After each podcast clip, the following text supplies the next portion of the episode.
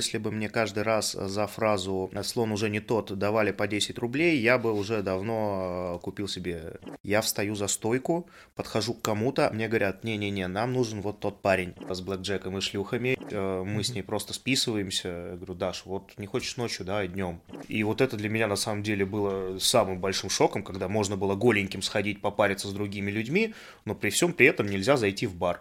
Я в определенный момент чуть не разуверовал в общепит. Выборы. А, Но все-таки фудкост резали? Да, Пришлось.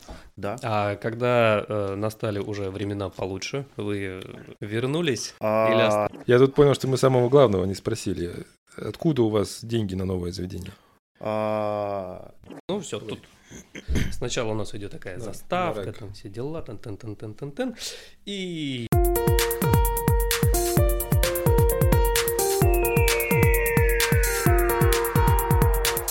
Всем привет! Вы включили подкаст «Эволюция или деградация». Меня зовут Андрей Моисеенков, я управляющий партнер группы компании «Малтон». А я Иван Романов, главный редактор журнала Доп-офис. В этом подкасте мы обсуждаем с предпринимателями два пути развития бизнеса в России – эволюцию или деградацию. И вводные слова. Да, в гостях у нас сегодня Никита Морозов, креативный директор, совладелец бара «Говорящий слон», а с недавнего времени еще и гастрономического кафе «Санаторий». Привет, Никита. Здравствуйте, здравствуйте, здравствуйте. Никита, для начала мы предлагаем тебе сыграть в небольшую, но ставшую уже традиционно для наших подкастов э, игру, которая называется ассоциация. То есть ее иногда психологи используют. Я называю тебе одно слово, а ты быстро-быстро говоришь, с чем оно у тебя ассоциируется. Э, Давайте попробуем. да. Итак, э, Константин Ивлев, А, Крик. Кровавая Мэри, Вкусно. Пушкин, Не очень повезло. э, Гость, Гостеприимство. Семья, Тепло. Отдых, Очень тепло. Выборы. Я не ходил. Здорово. Скажи, пожалуйста, это вот ну, неизбежно? У всех барменов наступает такой момент, когда он решает, что я могу открыть собственный бар, и он будет лучше, чем тот, в котором я работаю. А, Слушай, ну, наверное, не просто у всех барменов, вообще у каждого человека, у каждого, кто был хоть раз в баре в определенном состоянии, сто процентов, мне кажется, возникает ощущение, что он может открыть свой бар, как говорил Бендер, а, с блэкджеком и шлюхами, и это Мгм. будет гораздо лучше, чем делают все остальные. Вот. э, Но про барменов, да, мне кажется, сто процентов каждый бармен, который хоть раз, ну, более-менее поставил за стойкой, он в голове где-то держит, что да, он сделает что-то свое, потому что если ты так не думаешь, ну, блин, не то чтобы это прям не твое, но это одна из ветвей э, твоего развития в целом. Ну, мне кажется, да, все Ну, а- хотят. а почему некоторые делают, а некоторые нет? У нас это получилось э, максимально, ну не то чтобы случайно, я всегда говорил, что очень хотел бы, но вот само решение о том, что да, мы его откроем, пришло вот э, абсолютно случайно, то есть мы сидели с э, Денисом, мы работали в свое время тогда в Дайнере, я был тогда приходящим, уходящим ба- барменджером, А Денис как раз-таки открывал это заведение под э, руководством СОСа, вот. И, собственно, он там работал директором. Мы сидели, что-то сводили инвентаризацию. Был очень-очень жаркий летний день, душно в кабинете, инвентаризация, естественно, не сходится. И вот Денис, он ходит как тигр в клетке, по этому кабинету ходит, ходит, ходит, и говорит, Морозов говорит, а давай бар откроем. И я как бы даже не отрываясь от этого монитора, говорю, просто да, давай. Вот э, так на самом деле А, а в пришло. какой момент ты понял, что он не шутил? А, слушай, не было такого ощущения, что это шутка. Ну, то есть это было сразу же как-то вот, ну, воспринято максимально серьезно. И чуть ли не в этот же или не в следующий день, ну, мы подумали, что нам нужен кто-то третий, ну, который будет отвечать еще за музыкальную составляющую этого всего, за какой-то а, технический момент. И мы вспомнили о том, что мы работали с таким классным а, товарищем, как Антон Алешин. Мы работали с ним еще в микрофоне. Мы вспомнили, что это очень приятный человек, очень интересный, очень талантливый. И подумали, что нам будет комфортно. Позвонили ему примерно с таким же вопросом. И абсолютно не думая, встретились э, в парке Циолковского, абсолютно сразу же он практически дал такой же ответ на вопрос, «А давай откроем бар, он сказал, давайте. Вот, и как-то так получился это и... то, что отличает, кстати, наших э, э, предпринимателей от западных, от американских, от европейских. То есть там планируют, что-то пишут, бизнес-планы, все дела. А у нас начинается любой бизнес с фразы «А хрен с ним, давай попробуем». А, ну, я не думаю, что прям любой. А, просто на тот момент это стоило не очень дорого. Ну, как не очень дорого? То есть первый проект мы запустили за 900 тысяч, потому что нам в банке больше на троих не давали. Это были потреб кредиты по 300. Три по 300. Да, три по 300. Виктор Валентинович Урусов наверняка очень сейчас посмеется, пошутит. Соответственно, да, и мы подумали, что это та сумма, которую мы, даже если ничего не получится, ну, мы это осилим. Плюс ко всему, на тот момент в Калугу приехал, я не знаю, может быть, вы помните, Паша Овчаров такой был, и открывал он а, бар Stage. И мы все пришли туда, а он был сделан дендрально-фекальным способом. А, и мы смотрим на это все и думаем, блин, а что так можно было? И потом ребята из Рокета, вот Юра Голованов и Леха такие тоже приходят туда и такие, блин, а что так можно было, оказывается? Мы такие, ну ок, давайте тогда мы тоже что-нибудь сделаем, потому что мы сто процентов сделаем круче, чем это. Это вот то, с чего мы начали, что мы сделаем бар лучше, чем этот, ну, сто процентов. За последние годы я вот наблюдаю, что слон обрастает такими как бы дополнениями, да, вы открываете караоке, появляются ужины, там ремонт затеяли. Это вы начали это делать, потому что старый слон уже не работал? Или это вы проверяете какие-то гипотезы? Слушай, мы на самом деле придерживаемся одной простой позиции, что Стагнация – это первый путь э, к провалу и в никуда. То есть, как только мы останавливаемся, как только мы перестаем что-то делать, мы начинаем деградировать. Это одна из причин, по которой мы всегда пытаемся делать что-то новое. То есть, э, ну и плюс ко всему, денег очень хочется. То есть в определенный момент мы хотели переезжать из того заведения. Ну, то есть нам стало, во-первых, тесновато на тех площадях, и мы поняли, что, ну, вот в, на тот момент сколько было? 300, 320, по-моему, квадратов, мы поняли, что ну, не всегда он помещает то количество людей, которых мы могли бы э, через, через нас mm-hmm. пройти. И второй момент, что ну, хотелось уже выйти немножко на следующий уровень. То есть хотелось дать больше качества, больше сервиса, больше какого-то лоска. Ну, я думаю, что все помнят, с чего это начиналось и как это постепенно эволюционировало. На данный момент слон – это абсолютно иное э, заведение по, по сравнению с тем, с чего это стартовало, куда это пришло во, второй, э, во втором моменте и во что это превратилось после ремонта. Ну, когда ты э, делаешь такие перемены, есть риск, что аудитория э, их не оценит. Угу. Э, в итоге, как э, аудитория говорящего слона оценила то, что вы сделали? То есть вы потеряли часть людей или угу. вообще все сказали, да, вау, круто? Слушай, Люди если... у нас консервативные, понимаешь? Они же все равно, они боятся перемен. Они приходят, о, ужины. Нет, подожди, я сюда пришел пить, а вы, а вы мне тут ужины даете. Угу. А как я люблю шутить, что если бы мне каждый раз за фразу «слон уже не тот» давали по 10 рублей, я бы уже давно э, купил себе пару лишних квартир, э, какой-нибудь очень дорогой автомобиль и маленький остров. На самом деле, правда, я так часто слышу эту фразу, что вот «а первый слон», потом «а второй слон». От гостей. Да, да, да, конечно, угу. от гостей. Прикол в том, что гость нас перерастает, приходит следующее поколение гостей. И как я люблю отвечать вот на эту фразу, что слон уже не тот, я говорю, ребят, это просто вы уже не те. Ну, то есть ребята, которые сейчас здесь, когда вам, нам 8 лет, вот сейчас, кстати, исполняется буквально ну, у нас день рождения 21 сентября, нам исполняется 8 лет.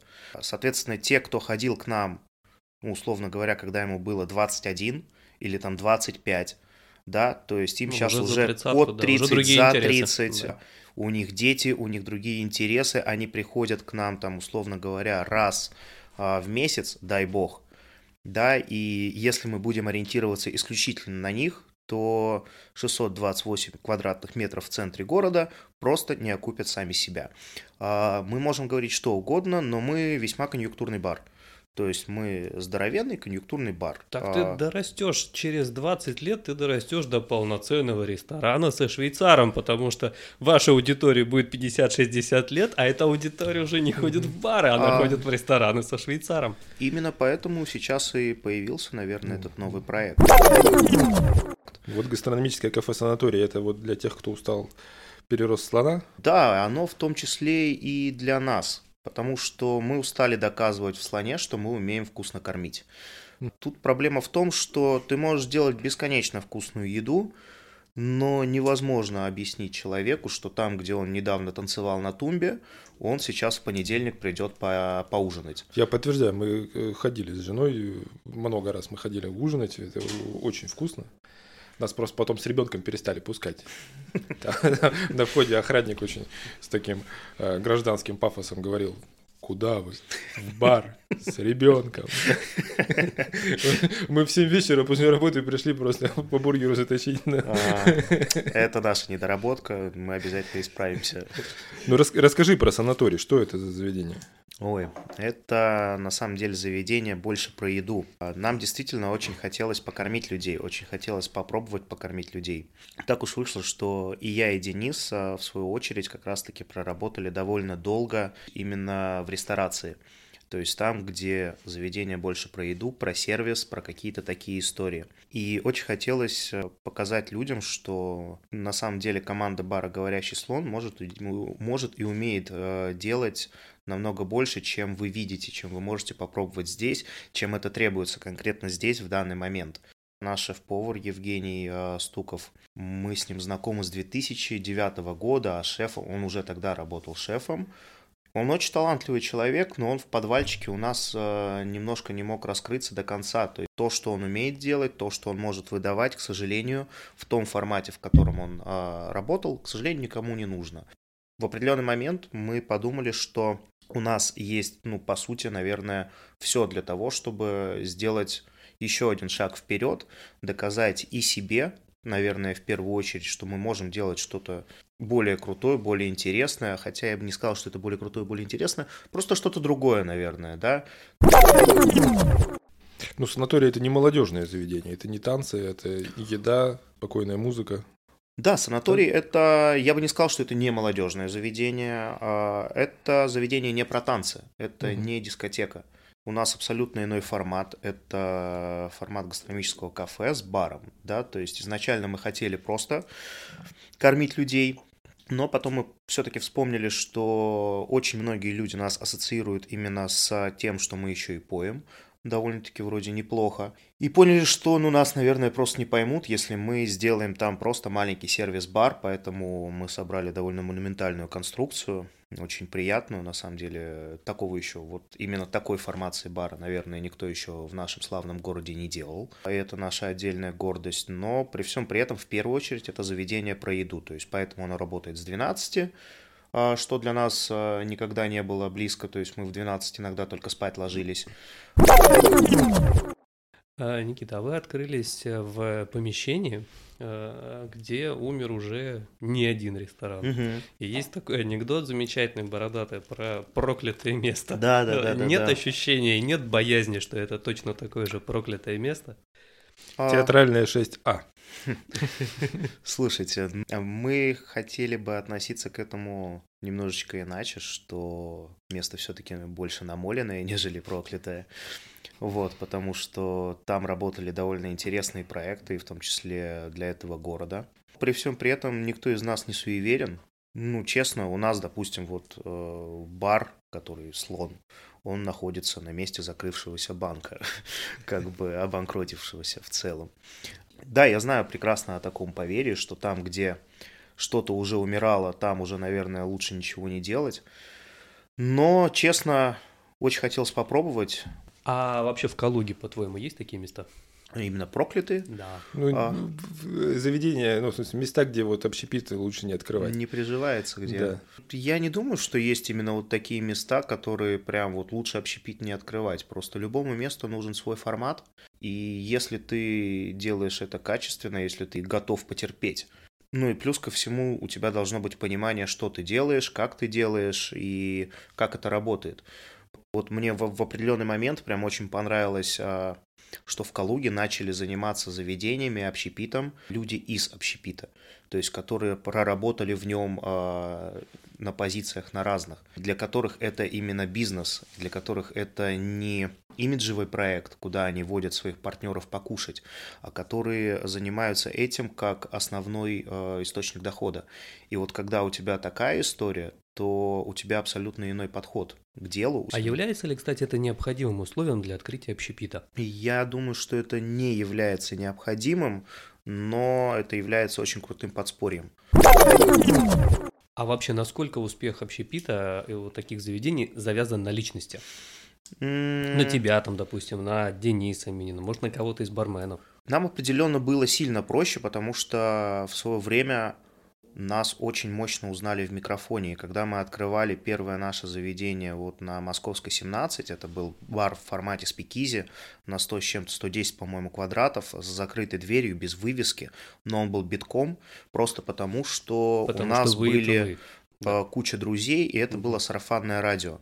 А, это было из уст в уста, это было, а давайте, давайте к пацанам придем. То же самое было в слоне, когда мы переезжали. То же самое сейчас происходит в санатории, когда мы вот в понедельник открыли двери со скрипом, а, с болью, но тем не менее а, пришли те люди, которые нас знают, которым интересно, а что мы делаем. И именно поэтому где-то, да, там какие-то наши шероховатости, недоработки, ну, не были восприняты и подняты на вилы, то есть они были восприняты как ну, блин, это, это ребята, они разберутся, это ребята, они разберутся, это первый день. В бар, да, люди ходят не на бутылочки, не на стены, а люди ходят к людям.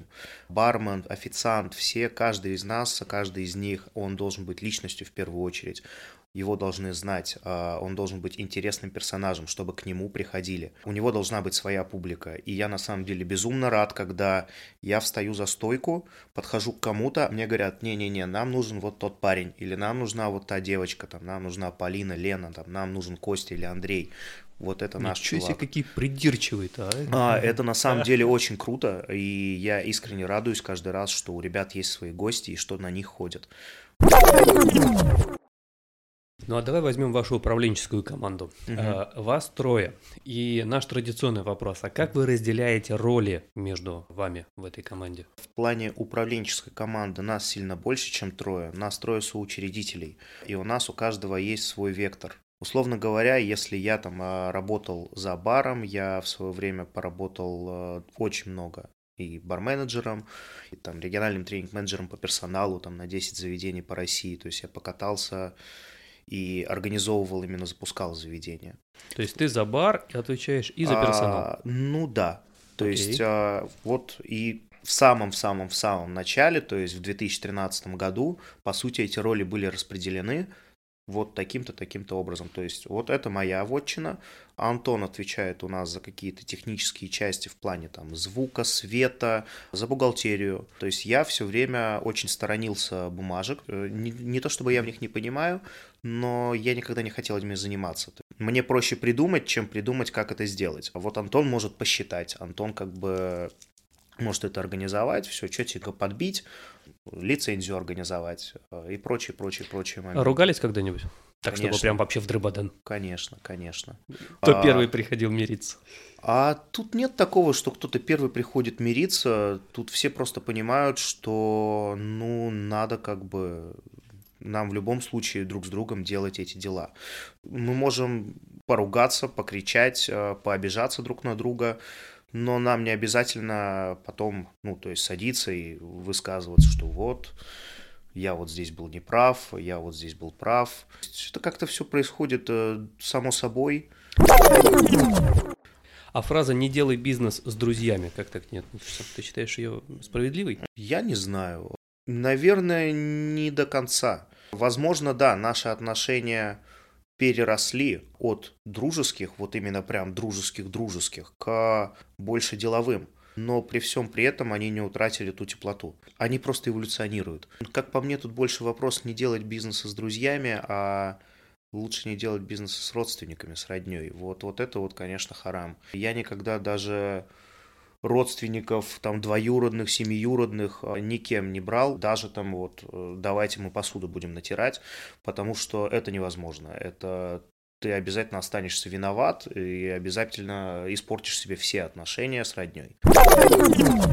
Хотя нет, есть отличный пример а, бизнеса с родственниками. Это частная практика, два брата, Андрей и Артем они сохраняют теплейшие отношения. Как по мне, они только сблизились друг с другом, как раз-таки вот делая одно общее дело. Вот надо, значит, надо будет пригласить в один из подкастов, тогда узнаем, как у них это получается, опровергнуть э, справедливость этой фразы. И получается ли. Почему в Калуге никто не открывает питейных заведений на правом берегу? Мне кажется, это пока. Мне кажется, это пока. Просто правый берег на данный момент это очень лакомый кусочек, очень лакомый кусочек. Но когда мы на него смотрели, мы не понимаем, кто туда будет ходить.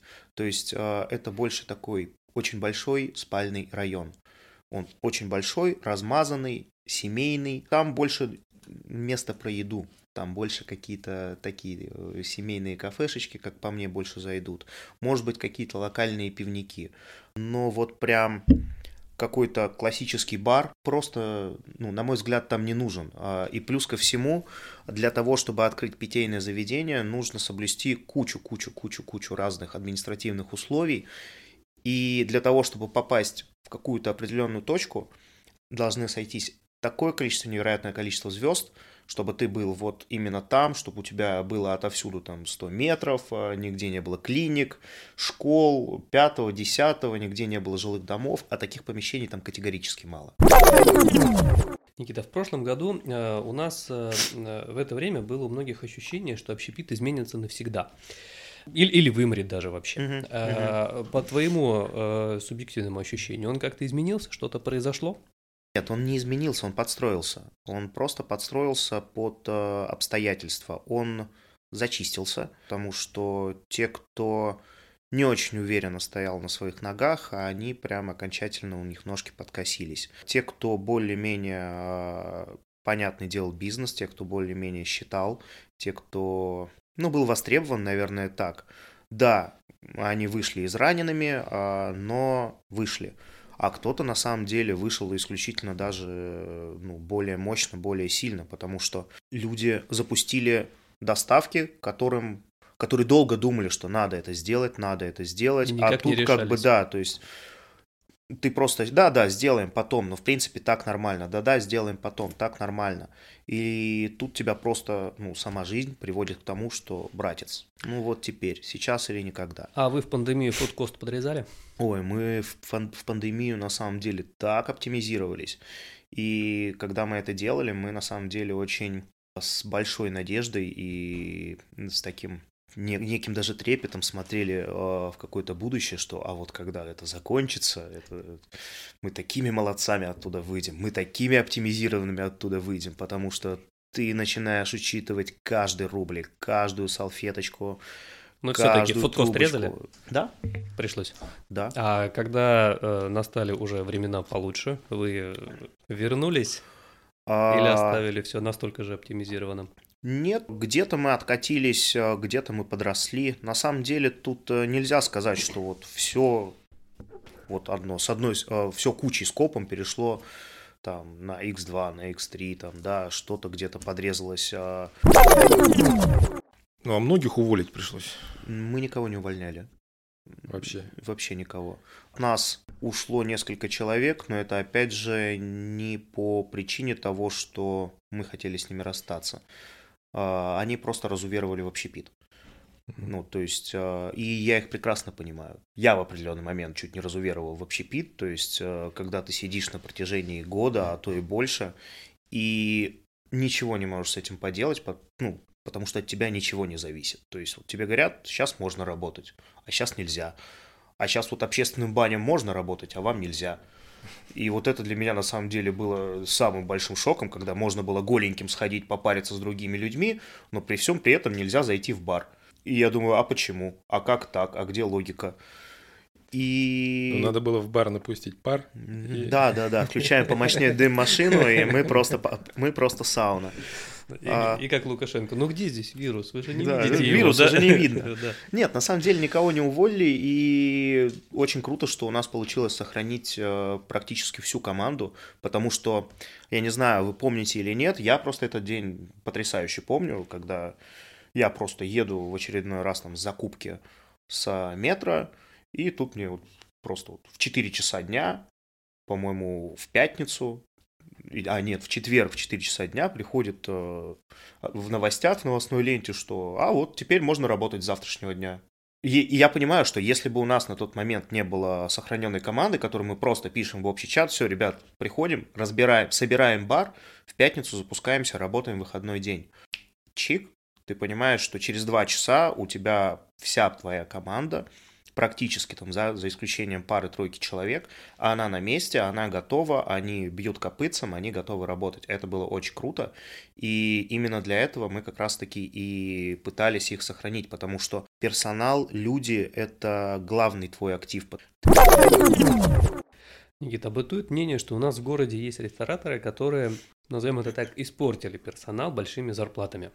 Так ли это? Я бы не сказал, что у нас есть такие рестораторы, я, по крайней мере, про таких не знаю. В целом, ну, наверное, у нас плюс-минус э, зарплата у всех в приличных местах, они равны. Считаешь ли ты их завышенными? Нет, я все время говорил про то, что людям надо платить э, ну, достойно. И это одна из наших э, главных позиций, что если у нас есть возможность заплатить человеку больше, мы обязательно заплатим ему больше. Человек должен понимать, за что он работает. У него должны быть закрыты его базовые потребности. Он не должен думать э, о том, как он будет оплачивать там свой кредит, квартиру, там учебу, я не знаю, на чем он поедет на работу. У него не должно быть этих мыслей. Человек, приходя на работу, должен понимать, зачем он сюда пришел. Он должен э, получать бабки. А правда, что люди перестали оставлять чаевые? Ну, чаевых стало сильно меньше. Я бы не сказал, что они перестали их оставлять. И это связано даже не с людьми, а с, с переходом от наличных к безналичным платежам. Ну, а всякие эти там оплаты по QR-коду, там вот это вот. Ну вот смотри. Это слишком геморно? Да. Если мы берем в пример бар, то чаевые это импульс. Условно говоря, ты даешь 400 рублей, твой напиток стоит 350 тебе все кайф, ты, тебе весело, вокруг все нравится, и ты вот этот полтос, не задумываясь, прям, а, держи, братан, все нормально, я пошел. Или просто ты развернулся и ушел. А когда ты тебе для того, и это вот, это занимает угу. у тебя ноль, ноль времени. А когда тебе для того, чтобы оставить э, те же самые 50 рублей, нужно достать телефон, открыть свою камеру, навести его даже на QR-код, да, там, это переводит тебя в какое-то приложение, ты должен выбрать, написать сумму, это занимает у тебя, ну, минимум минуту, угу. это уже не импульс, это уже осознанное действие, которое, ну, ты прям должен подумать. А человек не всегда хочет так угу. заморачиваться. Возможно, да, там, при прочих равных, если бы это было вот ты просто навел и сразу же стандартная сумма улетела все было бы сильно так проще. Что делать? Не расстраиваться. Ну, на самом деле... Философский подход. Да, правда, честно говоря, легко так сказать, не расстраиваться. А, правда, мы просим людей ребят, давайте по возможности, и я вот сейчас еще раз об этом скажу, берите кэш в бары, берите кэш в заведения, а, потому что чаевые – это очень, большая, очень большое подспорье для официанта, очень большое подспорье для бармена. И когда мы в свое время начинали работать в общепите, мы не работали за зарплату. Э, за зарплатой ходили просто, ну вот, это была символическая сумма. То есть нас, когда брали на работу, нам так и говорили, ребята, вы работаете за чай. Вот вам рот. Да, да, да, да вот все, вы работаете за чайник. Почасовая плата, что это? Нет, нет, ребят, расходимся. Вот твой стол, сколько ты с него заработал, вот такой ты молодец. Все остальное, ну, сорян, значит, ты плохой официант. И при всем при этом это очень круто стимулировало.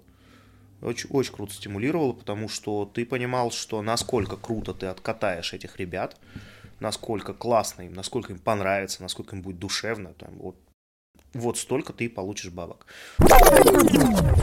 А давай еще раз поговорим про э, кадры, но уже чуть-чуть управленческого состава. А вот смотри, а, когда к нам пришел Volkswagen в свое время, за ним потянулись поставщики там второго, третьего уровней. Мгм. И мы тоже, как там э, группа компании Малтон, которая э, занималась обслуживанием бухгалтерского учета, так, э, и Volkswagen тоже в том числе, мы э, всегда были в числе приглашенных каких-то мероприятий. Это там открытие завода, это там годовщина завода Мгм. какого-то.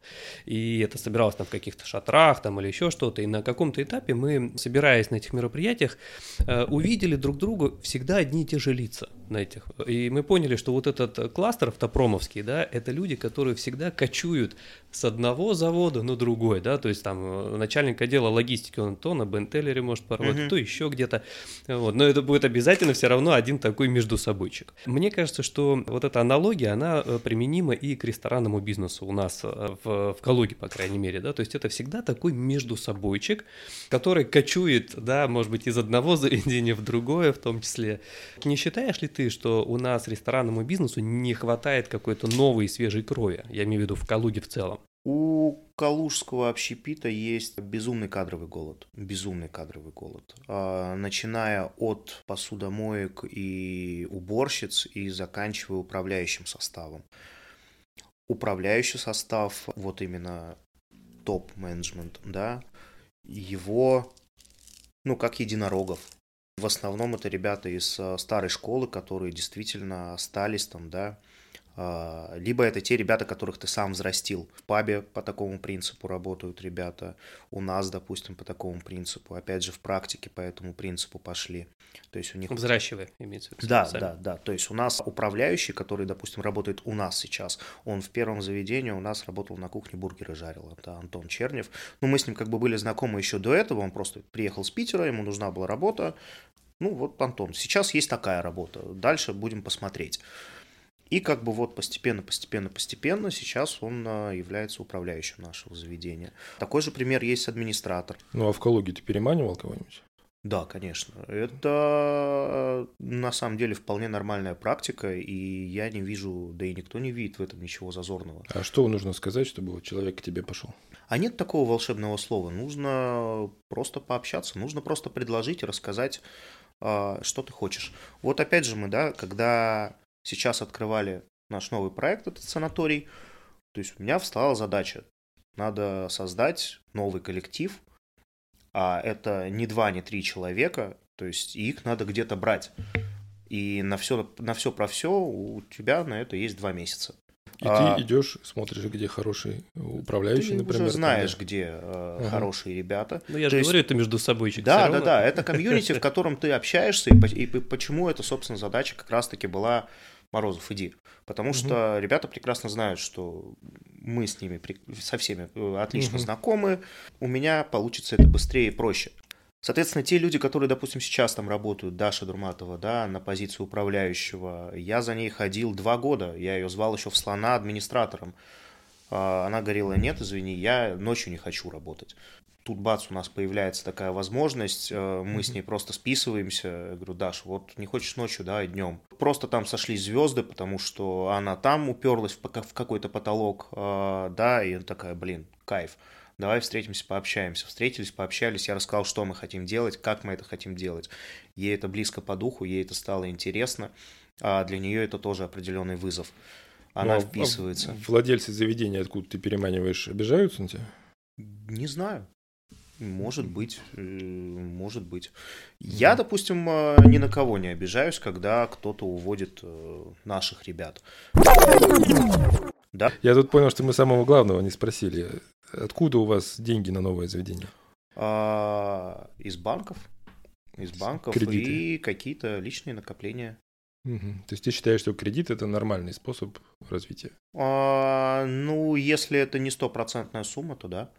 Да, кредит это норм. Мы все свои заведения открывали так.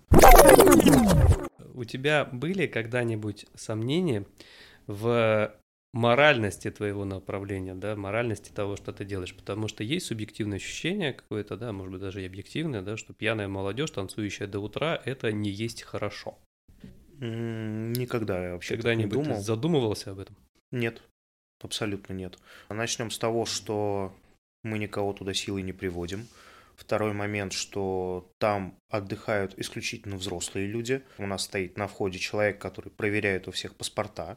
Для молодых людей э, возраст начинается с 21. И более того, мы не, никогда не доводили до того, чтобы человек прям вот в состоянии в полнейшего невминоза, ну, то есть у нас нет такой цели – то есть, с другой стороны, да, мы не можем уследить э, за каждым, потому что, ну, условно говоря, в субботу, да, через нас может пройти порядка тысячи человек. Мы не можем посмотреть за каждым, чтобы он не накидался либо он а, где-то там вышел, там, может, у него там пиво где-то или бутылка водки еще в машине лежит. У барменов есть очень четкая установка, у официантов, у всех наших а, ребятушек есть четкая установка, что у нас нету цели заработать денег любой ценой. Ну, забрать у человека последнее, сделать так, чтобы вот он ничего не помнил. А, тут наоборот, э, у каждого из наших ребятушек есть одно простое правило. Если вы видите, что человеку, ну, человек уже тяжело ранен, ну, не надо не надо. Если человек приходит и говорит, сделай мне что-то такое, чтобы я здесь помер, ну, ему никто ничего не делает. Ну, не надо. Мы, мы не хотим, чтобы а есть нас... такой коктейль какой-нибудь специальный? У нас нет. Черт. А есть у тебя статистика, э, сколько э, браков было заключено после того, как э, после знакомства в говорящем слоне? Ой, слушай, я до определенного момента вел, до определенного момента вел, я насчитал порядка, по-моему, 8 или 10 семейных пар, которые мне писали. Последнее время я, честно говоря, просто уже не слежу, либо, может, а перестали писать. По, по разводам нет такой статистики? По разводам нет. По разводам а, это чисто моя фишка. Вот, у, у меня один. А, кстати, как понять вообще, бодяжат в баре или нет? Ну, если это приличный бар, значит нет.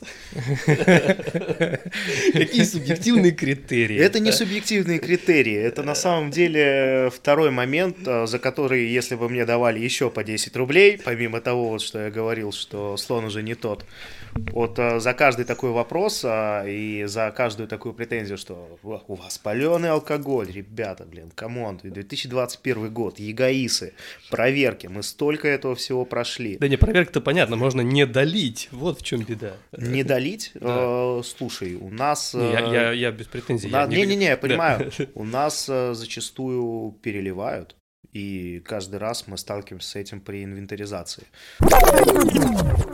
Итак, мы завершаем наш подкаст традиционным блиц-опросом, я предлагаю тебе выбрать что-то одно. Итак, э, оперативная работа или стратегия? Стратегия. Цель или путь к цели? Путь. А что в бизнесе важнее, обложка или качество? Качество. А что для тебя на первом месте, семья или работа? Семья. А власть или деньги? деньги. Самое главное в жизни это? Счастье, наверное, и свобода. Э, и последний вопрос. Что ты готов подарить первым трем нашим слушателям, которые тебе позвонят или напишут после выхода нашего подкаста? Ой, слушайте, тут два варианта, наверное, на выбор. Мы можем а, приготовить небольшой, устроить небольшой коктейльный сет, ну, наверное, состоящий из двух-трех коктейльчиков, а, персонально, лично, от меня, либо от нашего барменджера, либо старших барменов, это уже по выбору, либо отличную скидку, ну, процентов 30 в нашем новом проекте на ужин. Ну, это, по-моему, отличный сюрприз, отличные подарки, друзья, поэтому я еще раз напомню, что их получат только первые три человека, которые позвонят или напишут нашему гостю, поэтому поспешите. Ну, на этом мы завершаем э, наш подкаст. Никит, большое спасибо, что пришел к нам в гости. Вам спасибо, друзья мои, что пригласили, это было очень интересно и познавательно. Спасибо, что дослушали нас до этого момента. Теперь, пожалуйста, отправьте этот подкаст всем, кому он может быть интересен. Подписывайтесь на нас в соцсетях, ставьте лайки. Всего доброго, счастливо. Пока.